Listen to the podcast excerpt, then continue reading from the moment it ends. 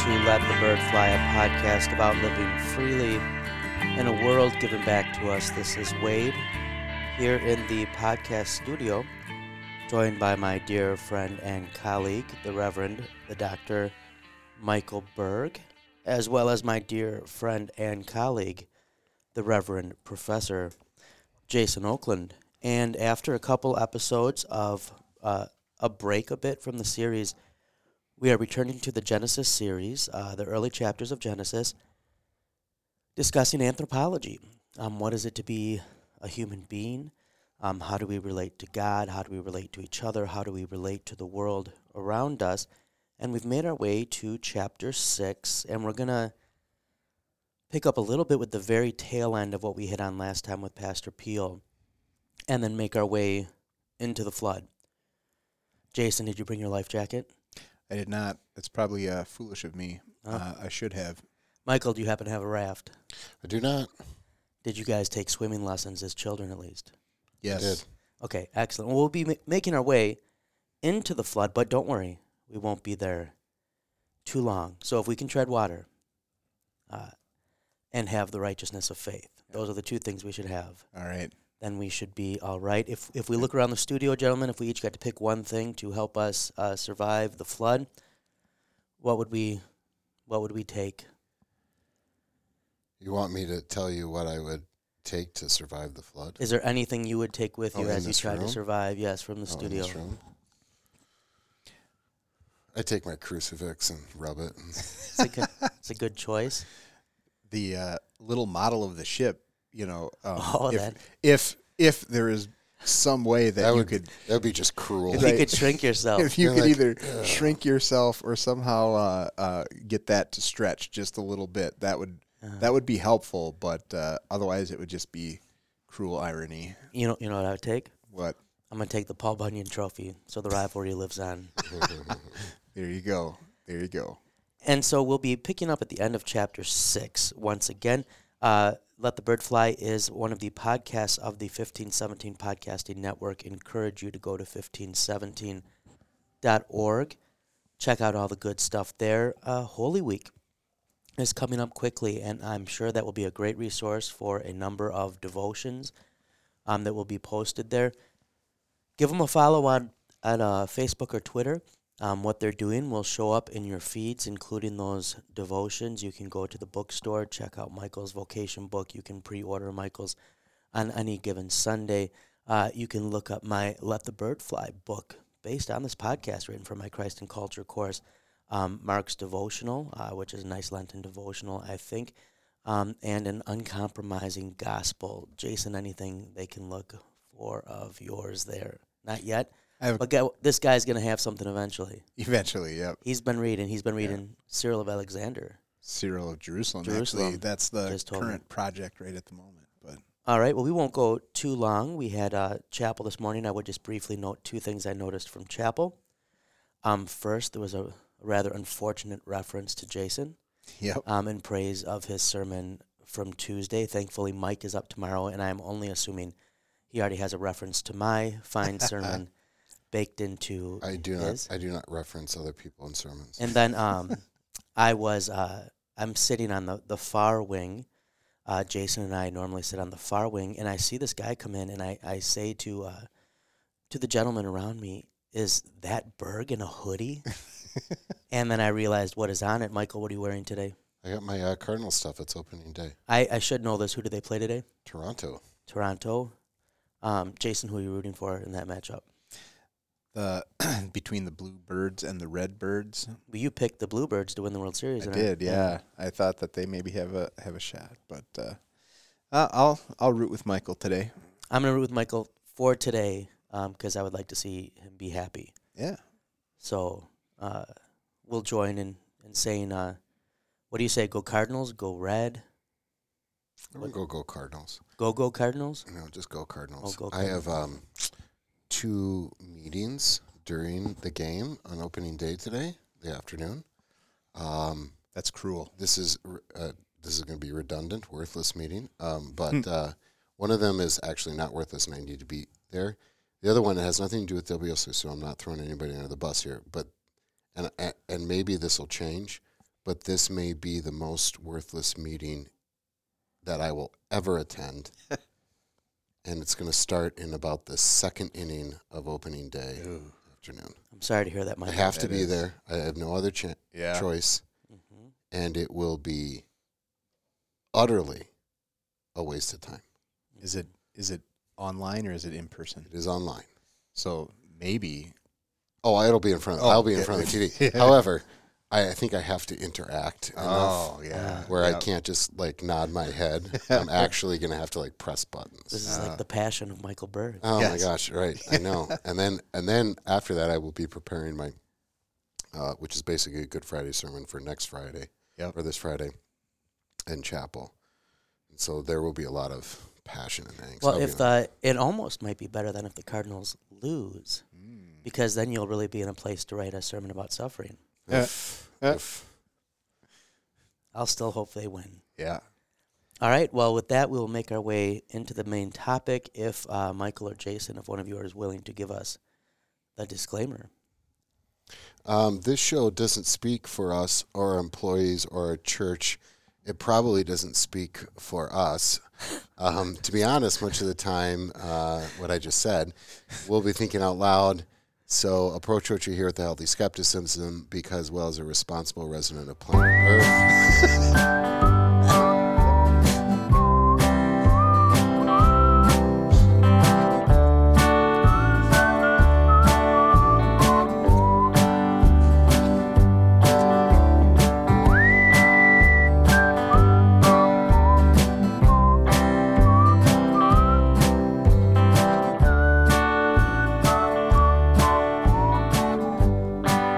Saw that the wickedness of man was great in the earth, and that every intention of the thoughts of his heart was only evil continually. And the Lord was sorry that he had made man on the earth, and it grieved him to his heart. So the Lord said, I will blot out man whom I have created from the face of the land, man and animals and creeping things and birds of the heavens, for I am sorry that I have made them. But Noah found favor in the eyes of the Lord. And that's where we left off in the last anthropology episode with Pastor Peel. And don't worry if you haven't listened to the others. You don't have to follow along today. These are each kind of individual bites, but would encourage you to go back and check them out. And just to frame things again, beginning with chapter 3, we get the fall into sin. We've had Cain and Abel, the first homicide, which I would note, if you listen to our true crime episode, we did solve. I think so, yeah. I think, conclusively figured out who did it. And then you have Cain's grandkids, who are the worst. They're building cities and assembling power and exploiting others, and even worse, boasting about it. And now we're going to get, as time passes, even many of the sons of God, those who had been raised in the faith, fall from the faith. They're intermingling with the sons and the daughters of men. And there's only a few righteous people left, and one of them is Noah. We talked about last time that Moses notes here in Genesis the corruption of humanity that had taken place, that every intention of the thoughts of his heart was only evil continually. What a sad statement for God to make as he looks down, or a thought for him to have about his creation. And yet we do get, this section ends with a note of hope. And that's what I want us to hit on first. But Noah found favor in the eyes of the Lord. And I think it's really easy. Well, I'll put it this way. So Jason and I, our listeners know, from previous episodes, if you were listening, or if you watched the YouTube channel, go to the YouTube channel, subscribe. We talked about it, but we were in Rome for a week over spring break, and the running joke was I was maybe going to return to my Holy Mother during my time there, and there's times I think about it, that especially when Lutheranism gets very loud, sometimes I just want the quiet and the solemnity. I believe I was successful in keeping you away from all confessionals. Jason did succeed, yes. During that time, so. But One of the things as you look at Roman Catholic theology, as you look at these beautiful churches, but I would say especially as you look kind of from the 4th century on at developments in Catholicism, there's a real kind of gift for taking themes from the scriptures and running with them, really developing them. And you can see this even in the development of Marian dogma. A lot of the images are taken from the scriptures, Revelation, Queen of Heaven, stuff like that. I would say one of the things that the trip reinforced for me as you see this and you go to the museums and the churches is that it often makes things a lot more difficult than they need to be, right? Kind of the cohesion of like the thread throughout the scriptures gets a little bit muddied. And so you go even, you see the Sistine Chapel or many of these other beautiful paintings and, the saints and others are helping people climb up to heaven. And I think there's the temptation when we read Genesis and early Genesis with what we call in theology the opinio legis, the opinion of the law, that we default to a law understanding of things, including a law understanding of the way of salvation, okay, God has been talking about how wicked these people are. Like, there's been several chapters, Moses is reinforcing how wicked.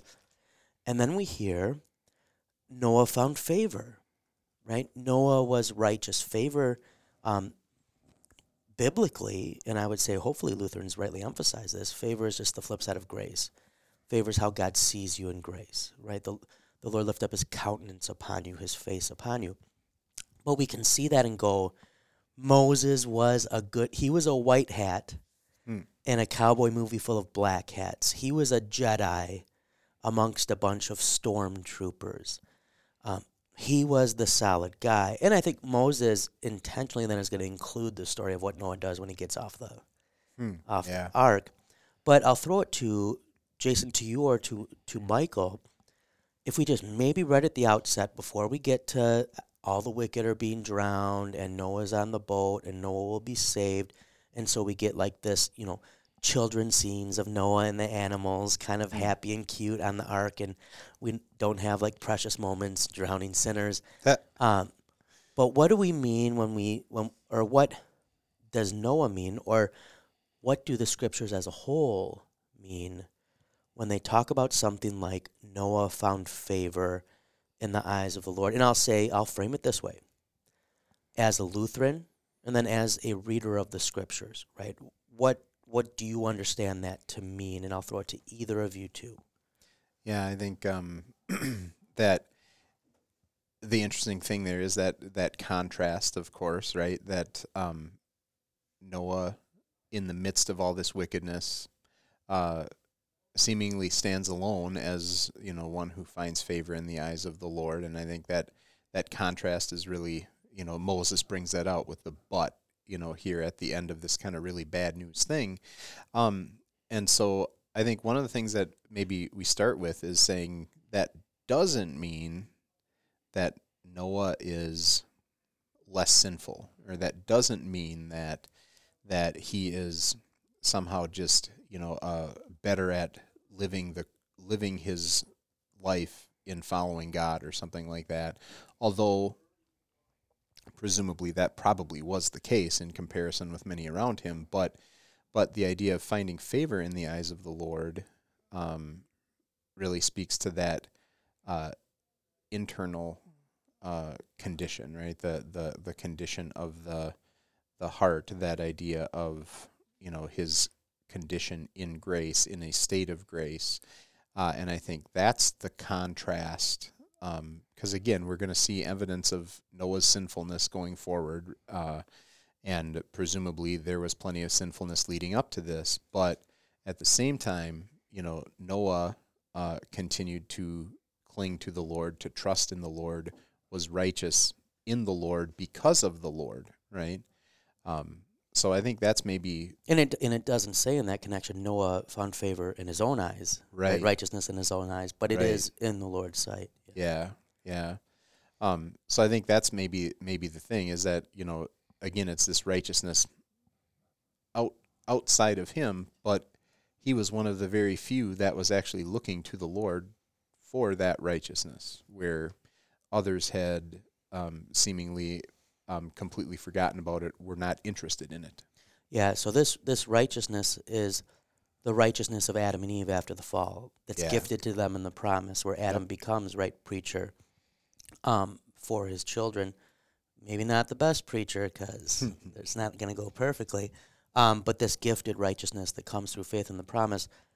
We're now going to get to the flood, and I'm going to give a short summary, and then I'm going to encourage Jason or Michael to supplement anything maybe that I'm missing out on. So Noah is going to be called to build this ark. He's going to spend a lot of time building this ark. During this time, Noah is preaching, right? He's a preacher of grace, falling on deaf ears. But the very ark itself is a preachment also, as people see this enormous ark being built. The intention is for them to say, well, why is this happening? Eventually, we'll then get Noah and his sons, Shem, Ham, and Japheth. I think if we were going to say in the room, Michael, I would make Mike Shem. I would be Japheth. And let's just call Jason Ham. Does that sound fair? Sure. Okay. Yep. Shem, Ham, and Japheth, and Noah's wife, and the three wives of his sons with them entered the ark. Then we're going to get they and every beast according to its kind, and that can be another episode, all of this. All the livestock according to its kind, two of all flesh in which there was the breath of life. The flood continues 40 days, and maybe we want to come back to that number 40. If anybody wants to make special note, we can kind of revisit that. That becomes a very important number for the church. Right now we're in the midst of a 40, a season of the church year. The waters prevail, and so the earth is flooded. This is definitely not being presented as a localized flood, but as a universal flood. The waters filling the earth, and everything, the Bible says, on the dry land in whose nostrils was the breath of life, died. This is a great calamity, right? A great just death abounds. As I would note, it already was spiritually. Now physically happens what was already happening spiritually as people were apart from faith. The waters prevailed on the earth 150 days. We get that at the start of chapter 8, and keep in mind the chapter numbers are artificial. They're added later, but this is a good place to have a new chapter number, I think. And then, but God remembered Noah, and I think that fits with Noah finding favor in the eyes of the Lord. God is remembering Noah. This, again, is something in grace that God is doing, and eventually, slowly, the flood is going to subside. We get in chapter 8, verse 6, at the end of 40 days, 40 again, Noah opened the window of the ark that he had made and sent forth a raven. We're going to see a raven is sent forth, and then a dove is sent forth. The dove finds no set place to set her foot and comes back. He waits 7 more days. Now we get a dove that is sent out again, and it comes with a freshly plucked olive leaf. So Noah knows the waters have subsided. It's going to be safe to leave the ark. God will tell Noah, lest he doubt, in verse 16, go out from the ark, you and your wife and your sons' wives with you. Bring with you every living thing that is with you. So empty out the ark. You don't need it anymore. And it's going to be their task now to go out and repopulate the world. I am hoping we can pick up a little bit of God's covenant with Noah to wrap up chapter 8 from here, but I would throw it, first I'd like to throw it to Michael and then to Jason. Jason, I'd like you to supplement anything, since you teach this, that I'm missing that we should know about the flood event itself. And Michael, I'd invite you just to make again a point you made in our bonus episode, and I would encourage listeners to go back and listen to the bonus episode, which was on Mike's book, The Baptismal Life. One of the things that I asked him about from that book that he has a chapter on is the Ark of the Church. And so maybe, Michael, if you can just throw to us again a short summary of this. We get the flood event. Noah is kept safe in the ark. And how this is not just Michael having fun and doing allegory for the sake of allegory. St. Peter did it first, right? How would you connect this, just as a reminder to our listeners, in the New Testament to baptism? Well, baptism is salvation, and it's talking. Peter talks about it as a flood, and he goes way out of his way, by the way, to talk about that there's 8 people in the ark, right? And that this is a type, a picture of baptism, and I don't think it's too difficult to jump to say, well, water has a cleansing aspect to it, and yet water is also something that can bring death, right? I mean, just think about, we need water. I mean, water is, besides housing, maybe water is one of our biggest issues when it comes to, like, governance, who gets what, tensions between groups historically, right? Who gets water rights? They're very difficult issues. It's essential to our existence, and yet it can destroy us, whether a flood, even just water in your basement is unforgiving, right? Water is just, it's just got something to it that it's uncontrollable, and yet we need it so much. So the water of the flood both destroys and saves, right? Quite literally destroys, but then it's what pushes the ark up above the destruction. Well, the very water that destroys, right? And baptism is a death, and it is a violent death. Sorry, I had myself muted there, so I didn't interrupt you, which I'm going to do real quick. Maybe you can unpack that a little bit, because I think sometimes people hear that passage from Peter, baptism saves, right? And they think, okay, baptism is like Noah and his family who didn't die. But maybe you can unpack just a little bit the connection of that, right? That we live precisely because we do die. Right. So, and by the way, one thing before I forget, both the flood and baptism in our current American Christianity, which is Christianity without a cross, generally speaking. We sanitize both events, right? So our kids have the story of the flood, which basically is their initial look into zoology, right? When what a horrific event! People fighting for the highest bit of ground. Horrors that we could not even imagine, right? And we forget that. And the same way in baptism, right? We got a cake, we got a cute little dress, and there's pictures, and we put off baptism often so that great Aunt Mildred can make the trip, you know, as if this was not like a desperate situation, right? Right. And this is a death. This is a parade of death to the font, because we were born sinful.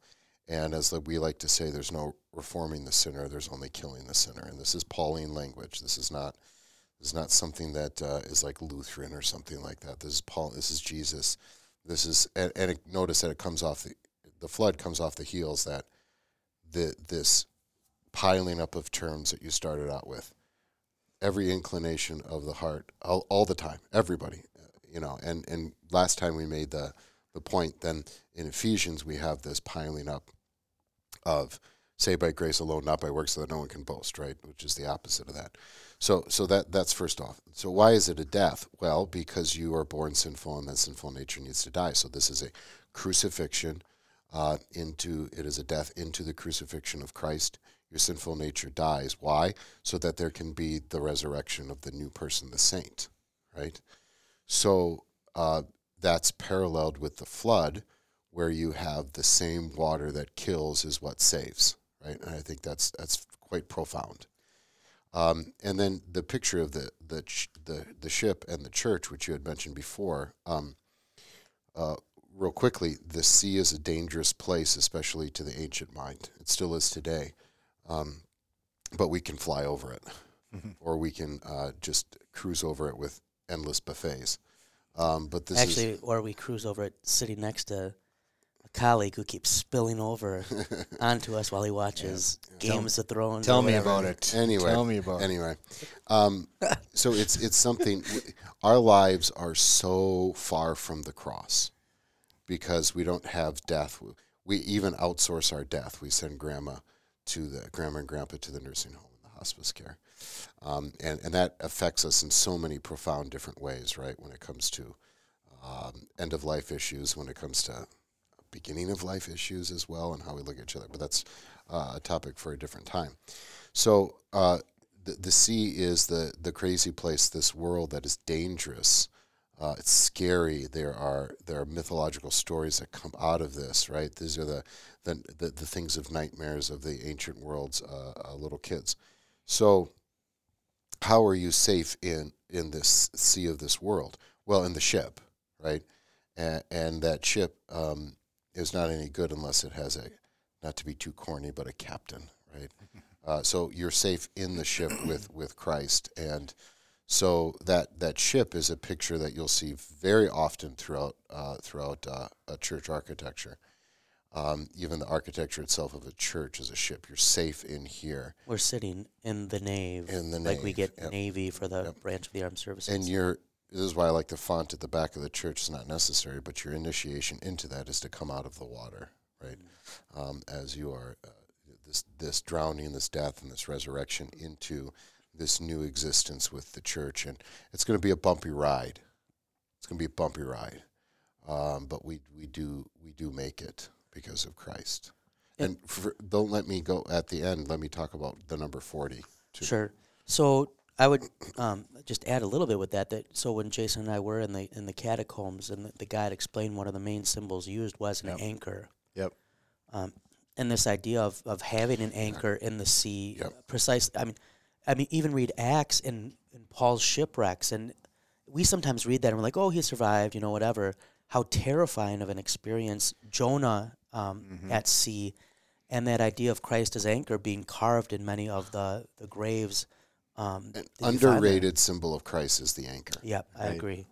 I would add to Michael, or not add, but maybe throw out to you guys, early on in the history of the Christian church, you had these people who really wrestled with the Old Testament God and the New Testament God, right? Like, how can these be the same?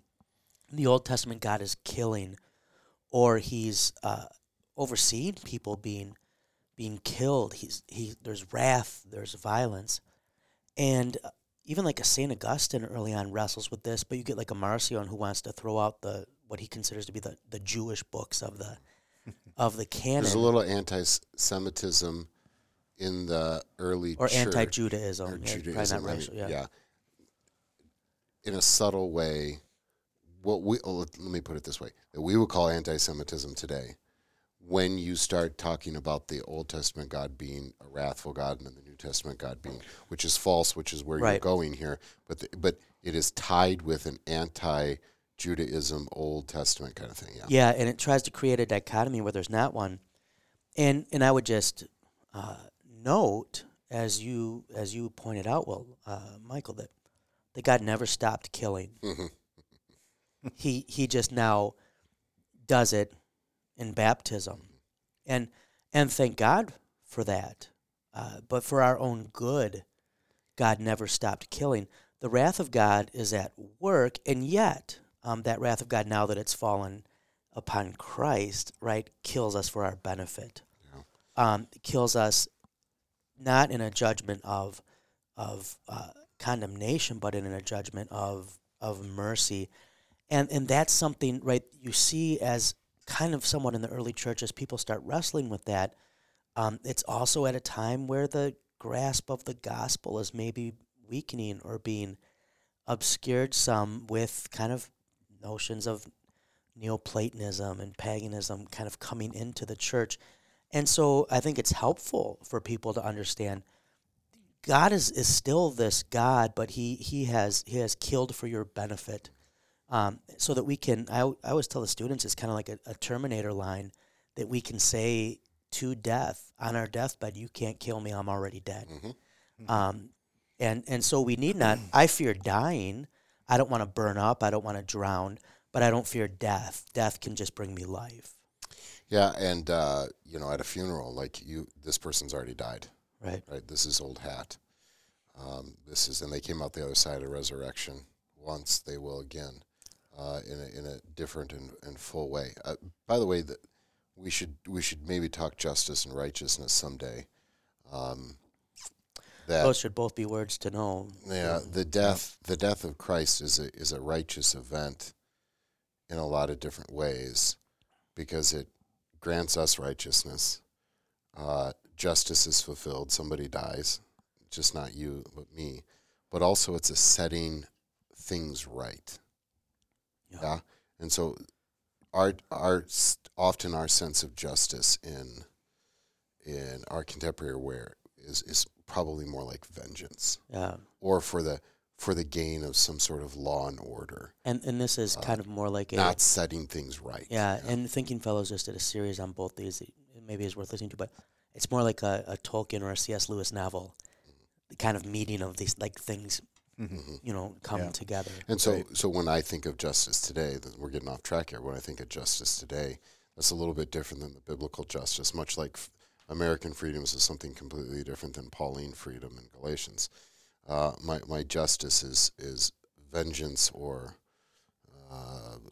again law and order or something like that, rather than this will be made right, and the only way that this is made right is a new kingdom. Mm-hmm. And so if you're looking for justice right now, even if it's a pure way so that everything's fair and reparations are paid and all that kind of stuff, which is a part of our legal system and should be, right? Like if I accidentally... If you deface my house... Then I got to pay for it. Right, yeah. No, we don't want to go down that road too far, but, about defacing my house? Yeah, no, about... I got what you're saying. About reparations. Yeah. What an impossible... This is an impossible thing. For instance, if I accidentally run over your dog, may he rest in peace. She may did die not that long ago. Okay. Thank you for bringing her up. May she rest in peace. I was talking to Jason, by the way. Why would he assume that I was talking to him? He was clearly looking at me, and he motioned at me. Shotzi was a good dog. So let's say I pay for. Let's say it was me that murdered Shotzi. Michael. She did just collapse on the sidewalk. Let's just say that. There would be some sort of justice when it comes to reparations, right? Money or whatever. But that does not bring Shotzi back. Right. So she's very dead. True justice, righteousness, reparations, all of that is impossible in this life. Because even if I can give you a new TV after I destroy your TV, you're just going at my stuff. I can't take away the pain, the shatteredness of the existence of this. My grandparents are dead too. Yeah. All right. Now, but the Old Testament law does get at that, in that if you do this, there's this. It tries, but you can never. But it never undo. Makes it. It never makes it completely teleological. It's never the end. Yeah. It's never the final. This is not making it right. This is recognizing. This is doing something. Yeah. I can't bring back the dead. I cannot injure somebody, even if it's a property thing that I can completely give you back. I've still giving you psychological damage or whatever. Yeah. Mm-hmm. So when Christ gives me justice at the cross, it's not really vengeance. It's not even attempting necessarily to set things right here on earth, but it's to set things right in heaven. That by faith we're like, it's going to be right in heaven. Like it's going to be okay, right?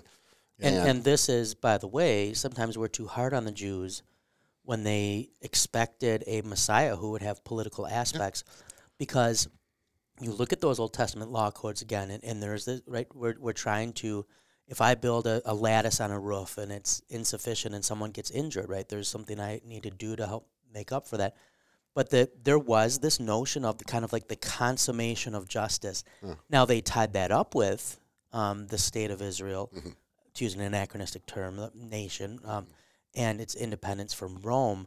But they were picking up on something that was in the Old Testament. And can we say that Judaism, which we're loosely defining as the religion tied to mostly Jewish people ethnically beyond 70 AD and the destruction of that they are very good at thinking about ethics and justice mm-hmm. in this sense, where Christianity, at least Protestant Christianity, has not been super great at, right? I'm not saying that there's not overarching flaws that are, because there's not a sense of a anymore really of a Messiah coming specifically to pay the price and take on the blow of justice. But to have a fully developed sense of ethics and justice is something that I think we could say we could be better at. Fair enough? I think so. Can I, before I forget, 40? Switch gears. Not 40, but that one. Okay. So just, Mike's going to say something, then we're going to throw to Jason to see if I missed anything on the flood, then we'll talk 40. So this passage about baptism and the flood in 1 Peter and that this water symbolizes baptism that now saves you also. And then we from a Lutheran or Roman Catholic point of view would be like, so why does the Baptist not get this, right? It says mm-hmm. right there. Yep. And then the next phrase is not the removal of dirt from the body, right? Okay, it's not just smudge off it. Not a physical cleansing. But the pledge of a good conscience toward God. Now, what does that mean? Now, I would read that as, I want to have a good conscience before God. That does not come, because, and I know this because of the rest of Scripture and my own heart, that does not come with me either like pledging that I'm going to be good or that I can have a clear conscience because I have done something. But I get a clear conscience because my conscience is no longer... can no longer be accused by Satan. Why? Because Christ has done this. So I don't see that as a contradiction, but that is kind of a difficult passage. And at the risk of taking us a little far afield. We've already done it. Just keep us going, Jason. All right. The idea there is who's pledging to whom, yeah. right? And I think that look at that and say it's really God pledging to us, right? Where I think others might see that as the other way around. And I think even, right, the pledge sometimes translated appeal. Right. It's an appeal of a good conscience that I can make contrary to myself, right? On what basis? On the basis of the gift of baptism in Christ. And here's where Lutherans maybe are pretty good, thinking of, or at least historically, of a clear conscience. I want a good conscience before God. What does that mean? And even there... Yeah. So that needs to be a word to know, too. I thought Jason would be writing all these things up there. But I'm just joking, Jason. We'll do it after. You're going to make a ton of noise. All right. I think I'm going to make a ton of noise. But even as we talk about conscience and a clear conscience, it's important that we understand we're talking about a clear conscience before God. Yeah, yeah. I think sometimes people think, a clear conscience, and that means I'm going to have a clear conscience before myself. Sometimes you have to believe against yourself. And so John says, right, God is greater than our hearts. A clear conscience before God, righteousness, justice, conscience. Jason's writing these words, but and being super quiet. Yes, but that they're CONS. No. Yeah, I may not have a clean conscience before myself, and certainly Satan will still be accusing. The Lutheran concern with a clear conscience or a good conscience is in relationship. Toward God. The law can't accuse me anymore because I am righteous. Right, and that is an article of faith. Yeah. Because the law does accuse me here still. It's just its accusations have no standing in God's court. All right, Jason, I'm going to throw it back to you. And we went around some places. Sure, yeah, we've been around. Anything with the flood account itself you think that I glossed over that we need to have about the actual event itself? I think maybe just a couple of things that you know are just kind of interesting things to kind of keep in mind. I think you did mention but God remembered Noah, and I think there's that in the midst of all this bad news and all this death, all this destruction, here's the ray of hope, right? Mm-hmm. That there is hope. I was thinking too as Mike was talking about the destructive nature of water and things like that. You know what the most dangerous sport is as far as like casualty numbers? Water polo? You'd think, you know, with like a water connection, it's fishing. Huh? Fishing. Like there are more deaths. I bet a lot of them are alcohol related. Possibly. And you think, you know, again, kind of this you know, relaxing, idyllic setting type of thing, and yet that's where more sportsmen die every year than... What about dueling? Dueling, not as much as it used to be. But I think one other thing maybe I think to keep in mind too, like with this, the idea of Noah finding favor and, you know, being, you know, righteous and I'm trying to remember the exact words. Righteous, is it righteous, blameless? And what's the other one? Righteous, blameless, walking faithfully. I think that some of that again doesn't speak to the perfect righteousness, but the fact that, you know, Noah's a genuine guy, and what, you know, that condition of what's on the inside shows up with then how he lives on the outside, and I think that that's kind of you know what we were touching on a little bit, but going beyond, also spilling out into what happens as he conducts himself in the world, you know. So again, that's not the reason for it, but that's the effect of it. Yeah. And righteous people do righteous things. Righteous people do righteous things. There you go. And blameless is just kind of saying, you know, what's on the outside matches up with what's going on already on the inside.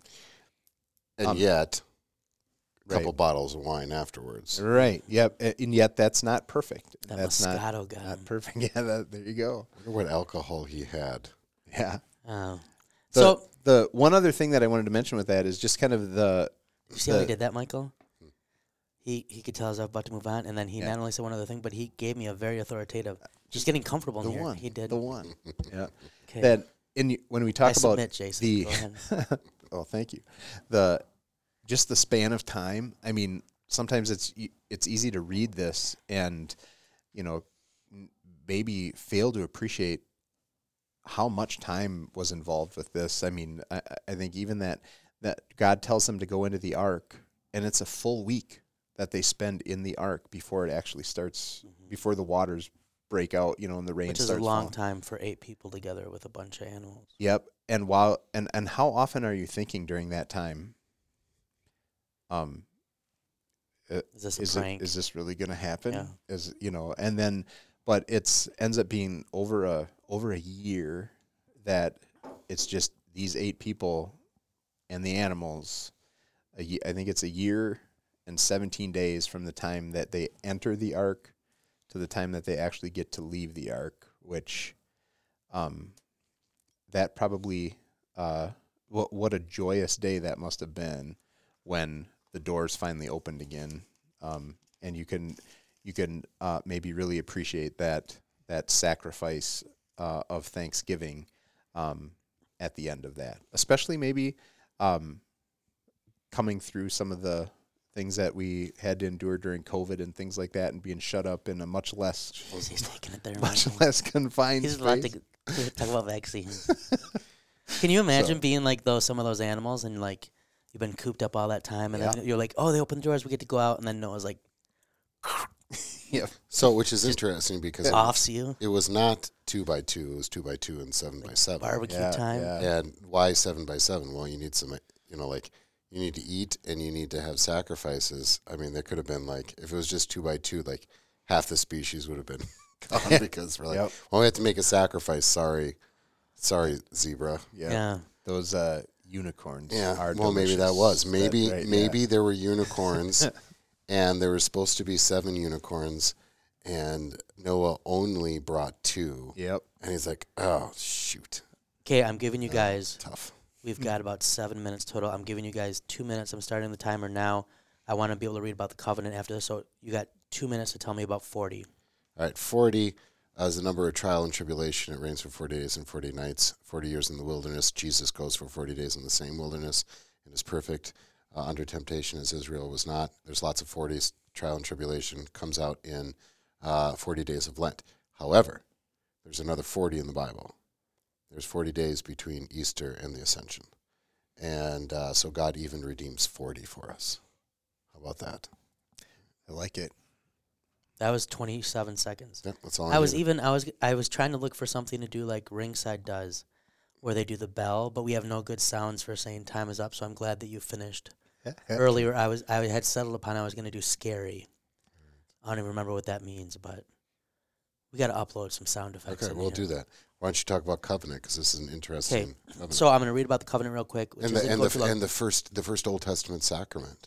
Right. And I think maybe something next time, if we're feeling ambitious, we come back to is this is a big deal for the rabbis and for rabbinic Judaism in general. Is the Noahic covenant, which is kind of with everyone, right? And then you're going to get to Abraham and Moses, and they're going to see this as a narrowing of this covenant.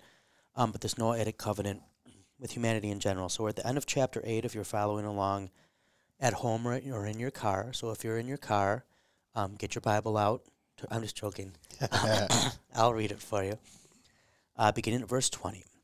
Then Noah built an altar to the Lord, and altar is another word we should talk about, that people always spell wrong too, A-L-T-A-R.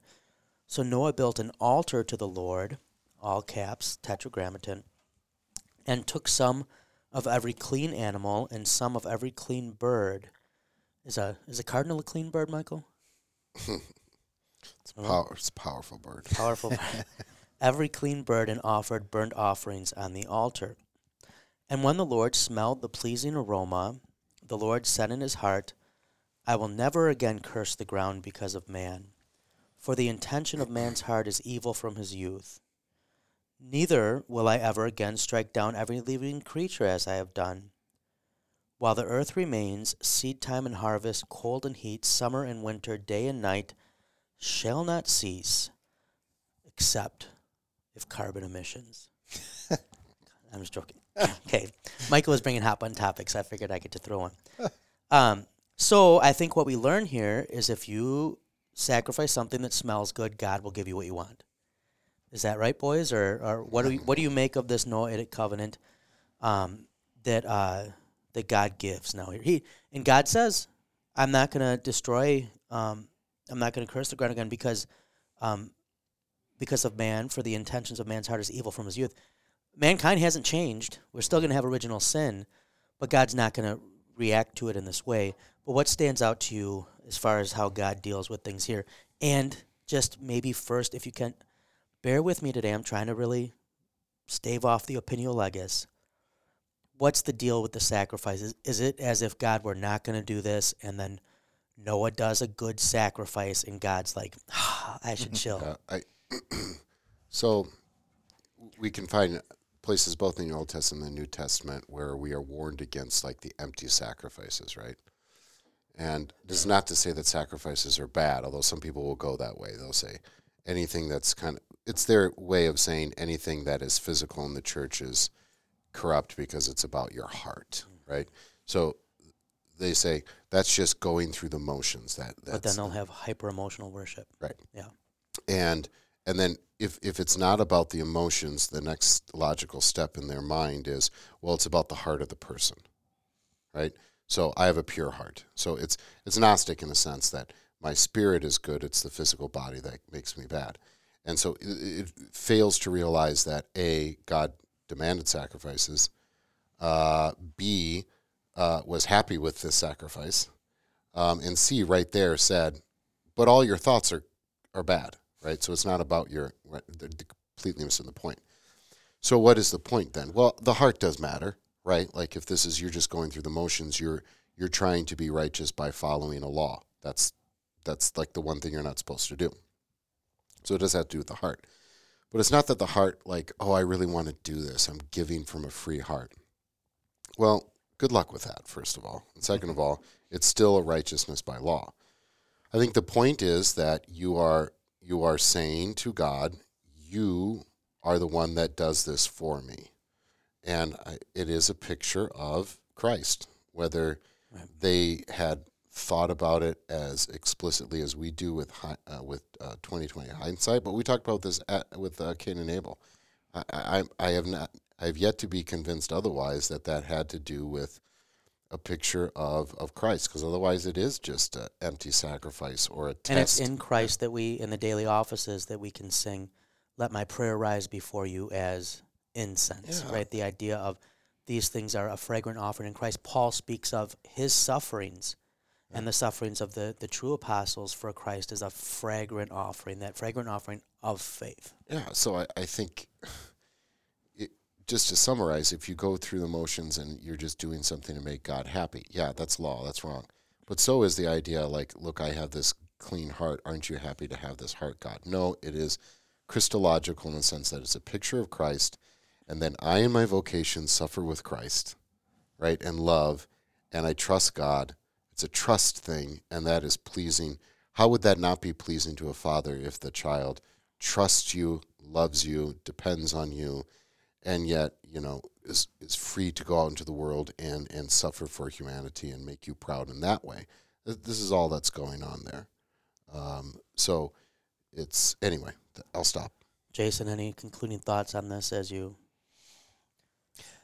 No, no, I don't think, I mean, I think, you know, you just maybe have the response of Noah, right? I mean, there's this response of thanks and praise, you know, which certainly you can see why they would be moved in that way to offer such a response. But then I think, too, that idea of, you know, God maybe underscoring the gracious purpose, right?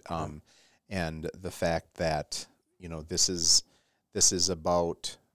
in spite of man's sinfulness, God continues to be gracious, and now, you know, underscores that gracious nature with additional promise, and I guess maybe that's about all I need to add.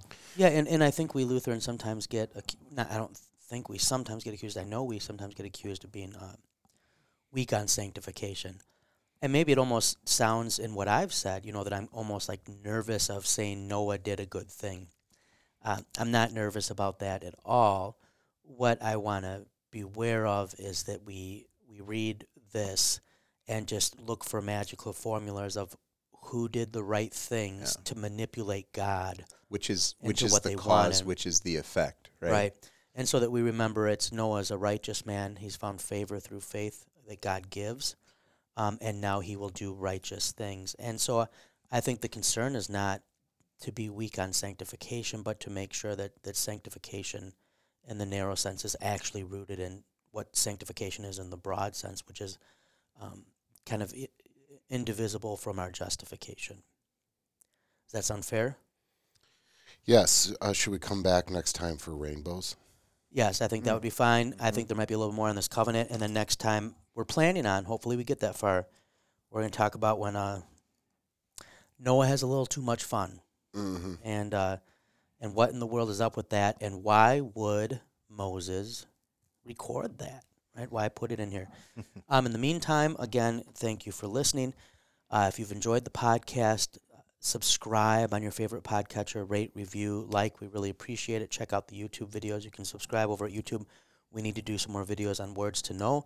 We appreciate you listening, and we hope that you will go forward with the rest of your week, even as we are here going into Holy Week. And through the work that God has done for us in Christ, that same God who delivered Noah and his family in the ark and has delivered you through holy baptism, that you with us will let the bird fly.